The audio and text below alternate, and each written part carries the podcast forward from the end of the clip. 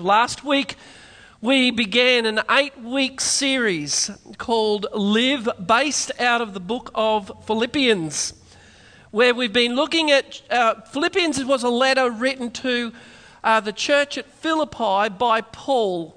And um, he was, it, it's, it's a unique book in the sense that it's, it's not a letter of correction for any reason. It's really a book of encouragement.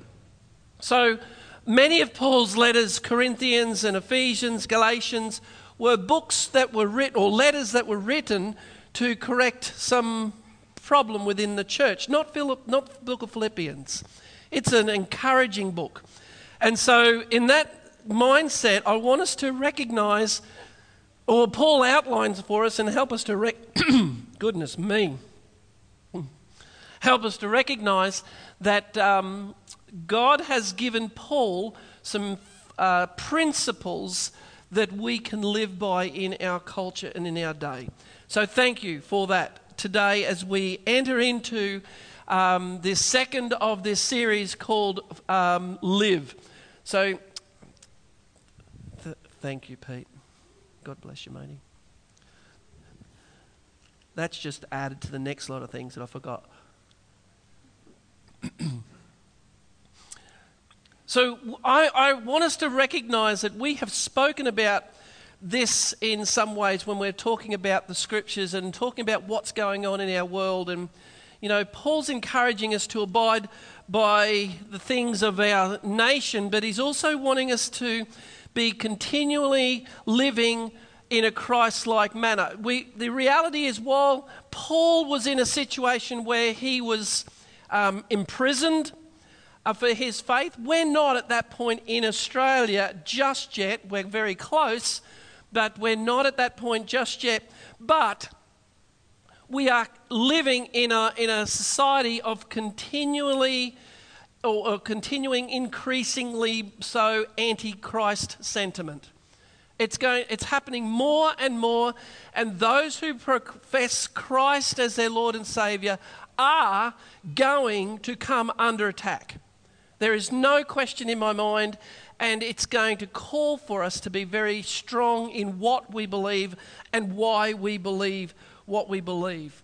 And, and, and I've said this to you before it's, it's, it's hard because we can't even begin to understand all the various things that are going to come uh, before our government and before us and what our governments are going to put upon us, if we try and figure out all the nitty gritty of those sorts of things, we're going to get lost in the, in the whole process. We're going to get distracted from what we've been called to do. There are some who have that responsibility upon them, but others of us don't have that responsibility. So when we are called before Jesus Christ at the end of our lives, we are going to be called to give an account of what we were called to do. So let's not get distracted on those things. And as I've shared many, many times before, it's not about understanding all the various laws that we need to be so familiar with this book that we know anything that does not measure up to the standard that's laid out here for us is not truth. That's all we've got to do.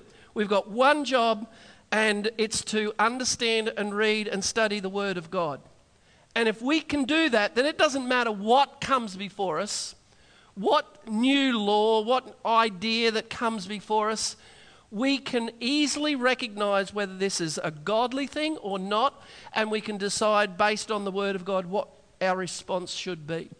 That's the key for us in all of this series, and in fact, all of it, everything, is understanding the Word of God. And we're going to be dealing with a little bit of, um, some of it's going to be a little heavier than other times, but I'm, I'm hoping that today is going to be a wonderful day for us to just understand where it is God wants me to be, God wants us and me as your pastor to be in relation to all this. So, can I pray before we get too much further? Father, may my words be acceptable to you. May our hearts be acceptable to you. May our thoughts be directed to your word. And may, Father, you speak to us now as we enter into this now. In Jesus' name I pray. Amen. so, last week I gave you two ingredients that um, Paul outlines in Philippians 1 1 to 11 of. Uh, and there's a couple of other things there if you've missed it or you, you thought I missed it. I haven't missed it. It's just that we haven't had the time to get through them all. Go and study it for yourself. But last week I mentioned two ingredients that were necessary for us to live, not just as a disciple of Jesus Christ, but to be able to persevere through the difficulties that we are all going to have to face. The first one was to understand the, the term bondservant and to recognize what that means for us, a bondservant of Jesus Christ. And the second was to recognize that the natural result of our, of our heart, that, uh, of any heart that has been transformed, will be that um, we will have the ability and the desire to produce fruit of righteousness. Now, if you don't know what I've just been talking about, go back and listen to last week. We don't need to go through all that again. But understand the term bondservant, understand the term fruit of righteousness, because those two things go hand in hand with what we're going to be starting on or sharing again today. And so I'm going to add a couple more of ingredients to what um, I spoke about last week and to this concept of living for Jesus. We're going to pick up Philippians 1, verse 12. We finished at verse 11 last week. And today I'm going to be reading from the New Living Translation. Um, there's a couple of reasons for that, but just that's what's going to be on screen. And follow along in your own words if you've got your scriptures with you. So, verse 12 in Philippians 1 says, And I want to show you Oh, sorry, that's a good start. And I want you to know, my dear brothers and sisters, that everything that has happened to me here has helped to spread the good news. Remember, Paul's in chains, okay? I want us to recognize that. For everyone here, including the whole palace guard, knows that I am in chains because of Christ. And because of my imprisonment, most of the believers here have gained confidence and boldly speak God's message without fear. It's true that some are preaching out of jealousy and rivalry, but others preach about Christ with pure motives. They preach because they love me, for they know that I have been appointed to defend the good news. Those others who do not have pure motives as they preach about Christ, they preach with selfish ambition not sincerely, intending to make my chains more painful to me. But that doesn't matter. Whether their motives are false or genuine, the message about Christ is preached in either way. So I rejoice. And I will continue to rejoice. For I know that as you pray for me and the Spirit of Jesus Christ helps me, this will lead to my deliverance. For I fully expect and hope that I will never be ashamed, but that I will continue to be bold for Christ as I have been in the past. And I trust that my life will bring honor to Christ whether I live or die. For to me, living means living for Christ, and dying is even better. But if I live, I can do more fruitful work for Christ. So I really don't know which is better. I'm torn between two desires. I long to go and be with Christ, which would be far better for me, but for your sakes, it's better that I continue to live. Knowing this, I am convinced that I will remain alive so I can continue to help all of you grow and experience the joy of your faith. And when I come to you again, you will have even more reason to take pride in Christ Jesus because of what he is doing through me. Above all, you must live as citizens of heaven conducting yourselves in a manner worthy of the good news about Christ. And then, whether I come and see you again or only hear about you, I will know that you are standing together with one spirit, one purpose, fighting together for the faith, which is the good news. Don't be intimidated in any way by your enemies. This will be a sign to them that they are going to be destroyed, but that you are going to be saved, even by God Himself. For you have been given not only the privilege of trusting in Christ, but also the privilege of suffering for Him. We are in this struggle together. You have seen my struggle in the past, and you know that I am still in the midst of it. Okay, that's the end of the chapter. We'll stop right there. There are so many options or pathways we could travel today from this passage, so many.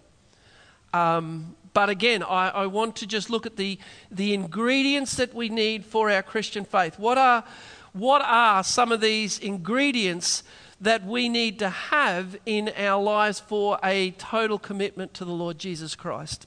So, three more ingredients to add to the two from last week.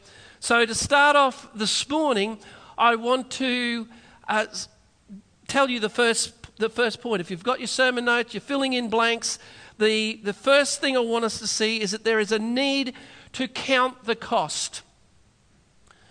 Paul alludes to this in, in, in many ways here in this passage, but a lot of other places as well. To put this in perspective, I, I really do need to point out, I mentioned it as I was reading through the scriptures, but if you haven't picked up on this, Paul is in house arrest, in chains.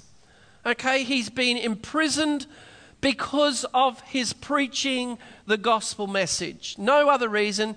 The authorities didn't like it. They put him in chains to stop him talking, and they've locked him up, and they've got a guard around him. And uh, he has some uh, privileges of people being there, but he, he's really under arrest, not able to do the things that he wants to do. But the interesting thing about that is that this arrest that Paul is under is, has not hindered his purpose for sharing the gospel he, he hasn't been limited in, well, he may have been limited from our point of view, but realistically, he hasn't been limited at all because it actually tells us that the whole palace guard even knows but that he was in chains because of Christ. So just because Paul's been put in chains, that rather than hindering him or stop him from doing what he thinks, oh, I've been called to the Gentiles, I can't get to them, what am I going to do? What does he do? He does what he's been called to do anyway. And the whole palace guard, whether they believe it or not, some did, but whether they believe it or not, they know why he's in chains. Because he preaches to them. And not only that, but it says, Paul says, because of his boldness and commitment that and the call that has been upon him, other believers themselves that are part of the whole scenario have begun to have great confidence and have been boldly speaking God's message without any fear. So, Paul's imprisonment and his willingness to speak up, regardless of his imprisonment, has encouraged the other believers to stand up and be true to that as well. And it's also clear from this passage that Paul wasn't even certain how this part of his life was going to end up. He wasn't sure whether he was going to be put to death like others or he was going to be living. That's the, the part in the middle where he says, You know what? I don't know. I just pray or I just hope that I've got the courage to stand firm through it all. Whether, I, whether I'm going to be killed for my faith or I'm let off for some reason, I don't know what that's going to be. In fact, I don't even know which one I want. That's where Paul's heart is at the moment. It's not that he was giving up, it's not like, I'd rather be dead. He wasn't doing it like that. And I think sometimes we interpret that verse and think, you know what, Paul even wanted to be dead. No, he didn't. It was the context he was in that meant that he needed to be able to let everyone know that, you know what, it's okay. If this doesn't work out the way that we expect, I'm happy with that because for me to live is Christ. And if I don't, then if I, if I uh, go to be with Him, then, I, then I'm going to be in heaven with Him. It's going to be a blessing either way. So that's Paul's context. They're the facts that um, we've been dealt with in this part of Philippians.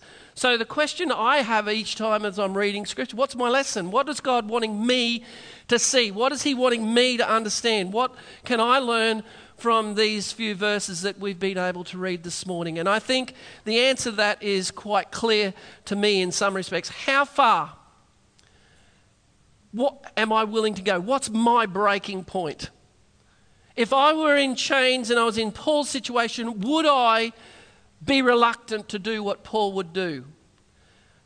How far am I willing to go to ensure that others get to hear about the Word of God and have the opportunity to respond to the gospel? How faithful would I be to the gospel if I was put under that type of persecution? And Paul's been put under a lot of it. And I, and I understand that we need to recognize that Jesus had made it abundantly clear for all of us and for all of those people then that persecution and problems were a normal part of being a Christian. They were absolutely normal. So we shouldn't think it strange that suffering comes upon Christians. We shouldn't think it weird that others will be suffering because of their faith in Jesus Christ.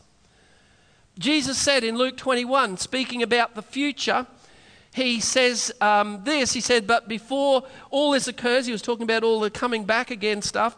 But before all this occurs, there will be a time of great persecution. You'll be dragged into synagogues and prisons. You'll stand trial before kings and governors because you are my followers.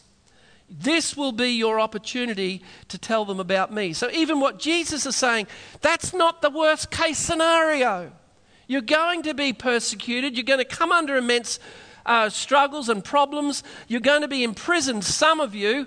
And so, rather than that being a problem, that's actually your opportunity to go and tell them, them about me. How else will prison guards and prisoners get to experience that if no one tells them? That's essentially what Jesus is saying. He didn't even try and suggest that following him was going to be this easy flow, you know, luxury, float on the crowd, uh, clouds kind of life. In fact, he says you're going to be persecuted for your faith.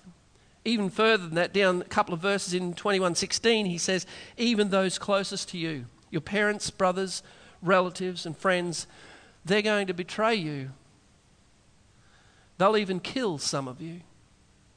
The very ones that we trust are probably going to be some of those that will turn against us. Never once did Jesus even suggest that being a disciple was going to be easy. So we shouldn't even think that what's going on, what in the world is going on now? Why am I struggling so much? Why are so many things happening?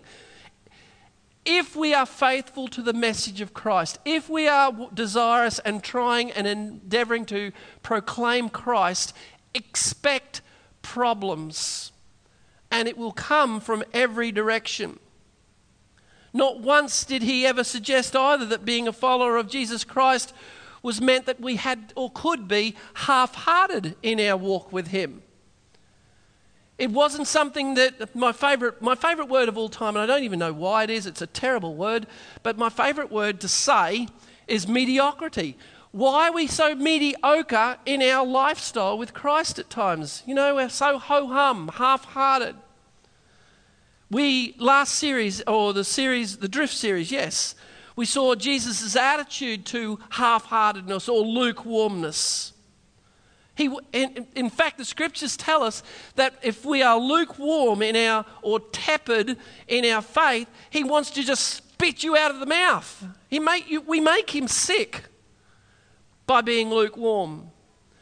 So if being tepid and lukewarm is contrary and abnormal and substandard by Jesus' understanding and definition, what makes us think that being, when we can become a follower of Jesus Christ and think that we can have our, and live our life expecting this, this love and, and comfort and prosperity? What makes us think that that's normal?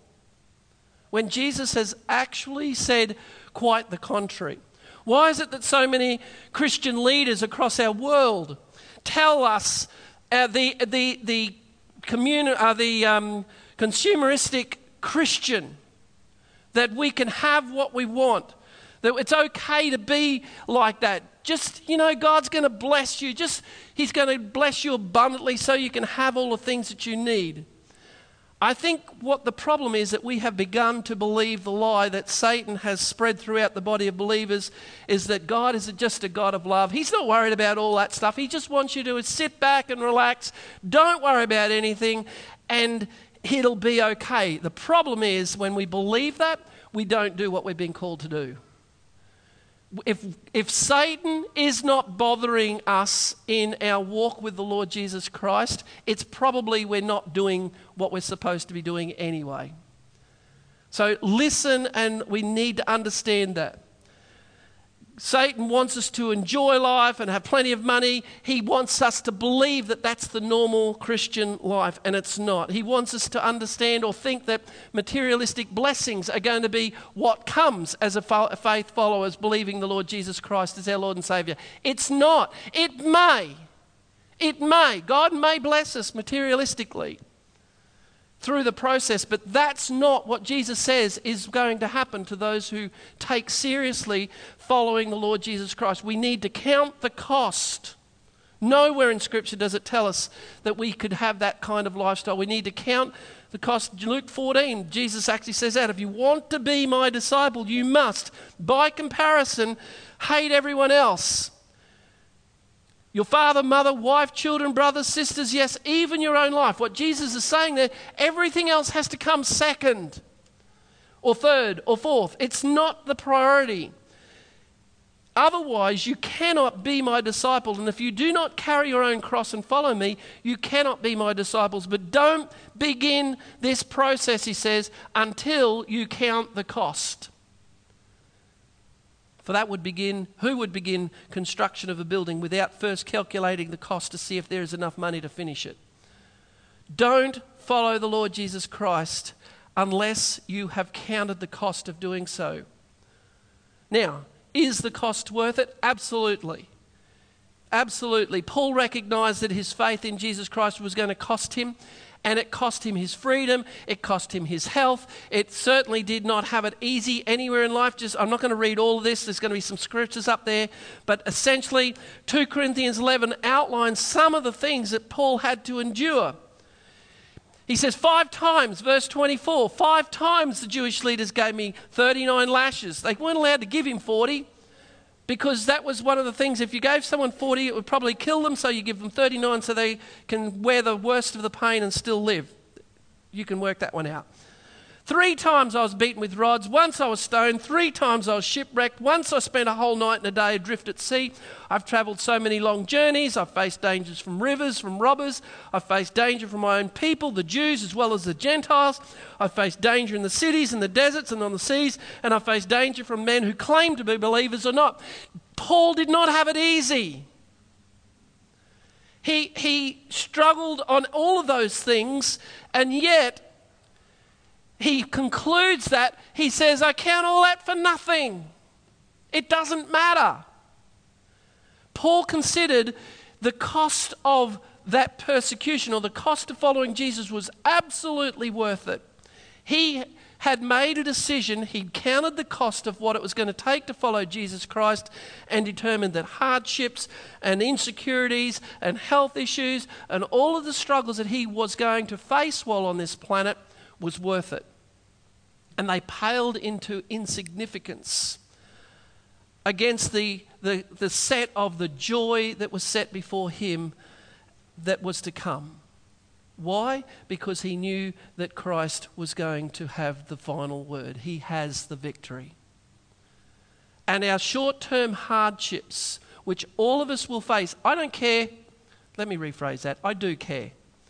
But it doesn't matter that we might think, well, you know what, I've lived a whole life. My whole life has been hardship. I've lived for 90 years, and every single day has been a struggle. Can I just suggest to you that's probably not okay for some on some levels, but in the light of eternity,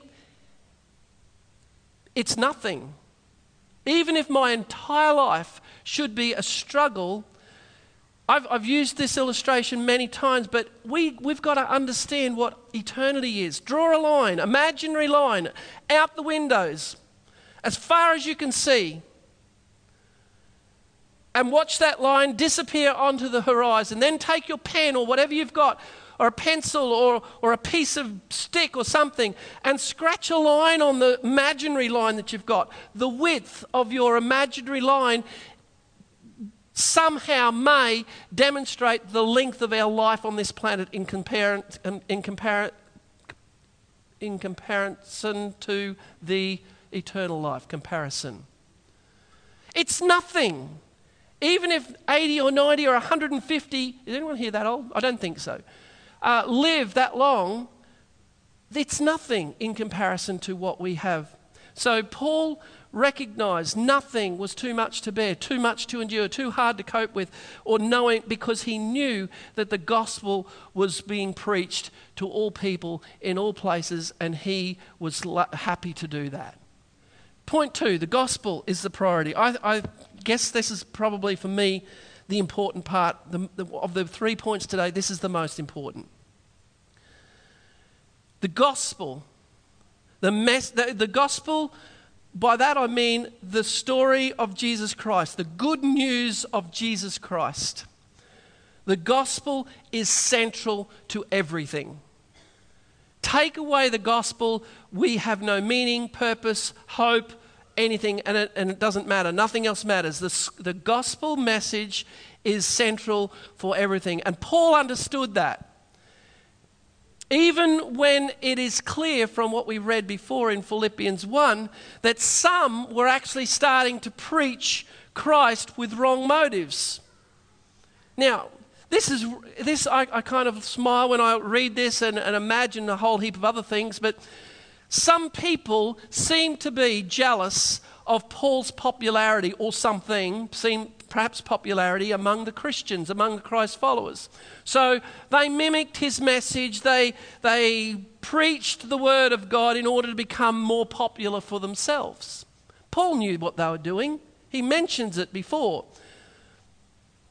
So long as the gospel was being preached, their motivation for the, was, for the sake of the gospel, irrelevant in Paul's mind. He says, You know what? Some are doing that. That's true. Some are preaching the word of God and it's for their own selfishness. They're, they're being jealous, they're, they're just rivalry and stuff that's happening. But it doesn't matter so long as the gospel is being preached. I think that's important for us to understand. As long as though what we understand is being the gospel is being preached as long as what these envious, jealous people said was true, it didn't matter. It made little difference. Even when it more, meant that Paul suffered more because of it, the priority was the gospel message. He says, we read it before, those who do not have pure motives as they preach about Christ, they preach with selfish ambition, not sincerely, intending to make my chains more painful to me. But that doesn't matter, he says, because whether their motives are false or they're genuine, their message about Christ is being preached either way. So I'm happy about that. I rejoice that the message of Christ is going out, which, again, as a Christ follower, I need to ask what's my lesson? What's my motive for preaching the Word of God? Is it to make a name, or it a big church, or is it to, to do something from a materialistic point of view? What is my motive for sharing the gospel? What is your motive for sharing the gospel? What is our motive as a church for sharing the gospel? And I need to check my attitude on those things as well. I need to check my attitude when other churches seem to be doing really, really well and, and all we're doing is seemingly struggling. I need to check my attitude about when other ministries become more successful than something we've slogged at for a long, long time. There's a lot of questions we perhaps need to ask, but we really do need to come back to motive and attitude.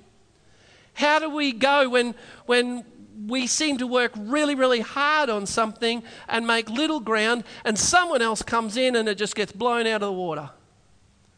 It's frustrating. Tell you what else is frustrating is when you can share a message, and every pastor I've ever talked to has said this same thing. You can preach the Word of God and you get no response. You take that same group of people into a different setting, like a camp or a retreat, and you preach exactly the same message, and the whole place erupts. Why is that? It's because our attitude as we come, I think we come in expecting change.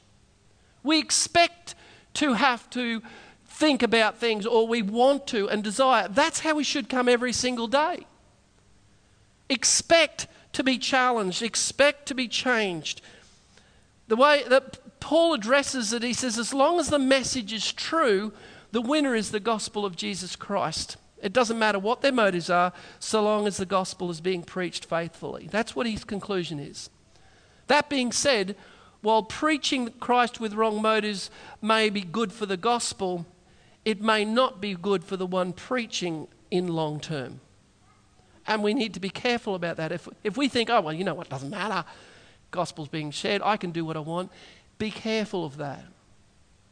Because at the end of the day, we are going to face judgment on what we have done and call, being called to do. And God can and use all things to work together for good for those who love him. That's true. Romans 8:28 tells us that. All things do work together for good for those who love him, those who are called according to his purpose. But the consequent, there are consequences for those who, do, uh, who are not doing what they're supposed to be doing. The one with the wrong motives will need to have a change of heart. There is still hope while we have breath. The most important thing for Paul was, though, that the gospel of Jesus Christ is being preached. And we need to be supporting one another and encouraging one another so that the gospel is, is, is not only preached and lived out in a way that brings glory to ourselves, but it, in fact, it shouldn't do that. It should always bring glory and honor to the Lord Jesus Christ. That's what we need to be focused on. That means we all need to know and we all need to understand what the gospel is about. Believers that are both called to present and defend the Christian message, the faith message that we have, and respectfully and lovingly bring help people come to understand a faith or have a faith in Jesus Christ. Loving people. We don't have to agree with or like what they have done, but we need to love people. We really do. In our culture, the, the line between those two things is being really, really blurred. And we're being and people are being accused of not loving people for what they're doing or what they're like. That shouldn't be the case for us as Christians. Love the person. If you don't like what they're doing or they're doing something that's contrary to the Word of God, we need to deal with that, but love the person. They're God loves them. God sent his Son into this world so that all who believe in him might have eternal life. Not just some. Let's love people. Lastly, and we're going to quickly do this one endurance is the key. Endurance is the key. Now, this is something we have spoken about and we're going to continue to speak about because I think it's also quite important. But it's a lot we've, we've talked about a lot over the past few weeks and the importance of perseverance and endurance to the end. Look what Paul says in Philippians 20, 127. He says, Above all, you must live as citizens of heaven, conducting yourselves in a manner worthy of the good news about Christ. Then, whether I come and see you again or only hear about you, I will know that you are standing together with one spirit and one purpose, fighting together for the faith which is the good news. Paul's talking about persevering. He's talking about whether I'm there or not, stick with the message. Do what you're being called to do. Don't be intimidated in any way by your enemies. Don't let them distract you from what you're trying to do. This will be a sign to them, for they are going to be destroyed for doing that. But they're. Sorry, this will be a sign to them that they are going to be destroyed, but that you are going to be saved, even by God Himself. For you have been given not only the privilege of trusting in Christ, but also the privilege, which is a weird word in some respects, of suffering for Him. So, Paul is saying quite plainly that we have to endure this, we have to persevere this. And I, I realize that I've skipped over probably one of the most recognized verses of, of Philippians 1 in Philippians 1:21 where he says for me to live is Christ and dying is even better dying is gain and there's a reason I skipped over that verse because it's because I've, I've heard it quoted to me so many times from people who have given up on life you know what, Paul, I said it before, Paul, Paul just gave up. He, he wanted to die. He said it would be better for him to die. I feel the same way. Paul wanted to be with Jesus, but he had to be satisfied with staying here. I've heard that phrase. But I want you to notice that in the context of this, I, I mentioned this before, Paul is not talking like that. He's not saying that. This is not Paul wanting to give up. This is Paul being a realist when he says, You know what? I don't know what the future holds for me. I'm in prison. I'm in chains. I've got a guard. I'm probably going to be put to death. I don't know whether I'm going to live or I'm going to die. It doesn't matter to me whether I live or die. That's what he's saying. He's not saying, I, I, you know what? I give up. He's saying, if I, if I died, I get to be with Christ. Praise the Lord for that. But if I, if I live, I get to share Christ with you. Both are a winner. Sure, I'd rather be with Christ and be out of all of this, but I'd also rather make sure that you guys hear the message of Christ. That's the context he's saying. I want to make sure that I bring honor to God and what we do. For I fully expect, he says in verse 20, and hope that I will never be ashamed in this process, is what he's talking about. In, in all of this persecution, in the chains, in the imprisonment, all of that, I really, really fully expect and hope that I will not be ashamed, but that I will continue to hold Christ as I have done in the past. I'm asking for your help and prayers that I will be able to be sustained through the difficulties that are going on in here. There's, there's no sense in those comments of Paul deciding that he's giving up or quitting, which is why I wanted to include it here because it's about perseverance. Paul's encouraging us to continue in, in a life worthy of the calling that God has placed on our life. It's going to get hard. It really is going to get harder for those who follow the Lord, who, who publicly and boldly proclaim Christ. If you don't want to face all that, you can hide behind the curtains of things and be disguised as something else. But the, the one that God is going to bring get blessings and be blessing to others is those who persevere to the end. Paul encourages us not to be intimidated by those who might call themselves our enemies or stand against what we believe, because there's a bunch of them. There's a bunch of them, and he's encouraging us to live by the principles of those who, the, the principle is that those who persevere to the end will be saved. That's what Jesus said in Matthew 24. He wants us to live by that principle. That instruction given by Jesus was in the context of persecution. It was given in the context of arrest. It was given in the context of hatred, betrayal, lies, deception. N- uh, never was there a sense that giving up was an option from Jesus, Paul, or any of the disciples who went on, and many of the and every other person since who has been faithful in the calling. Our example is Jesus Christ, who endured the cross for our sake.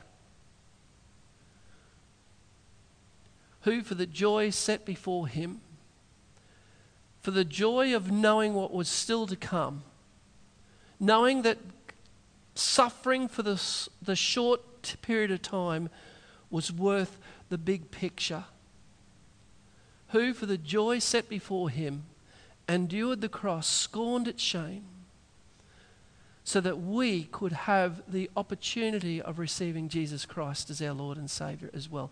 To be an example, so that when we face difficulties, we could not lose sight of the big picture we have been saved for a purpose.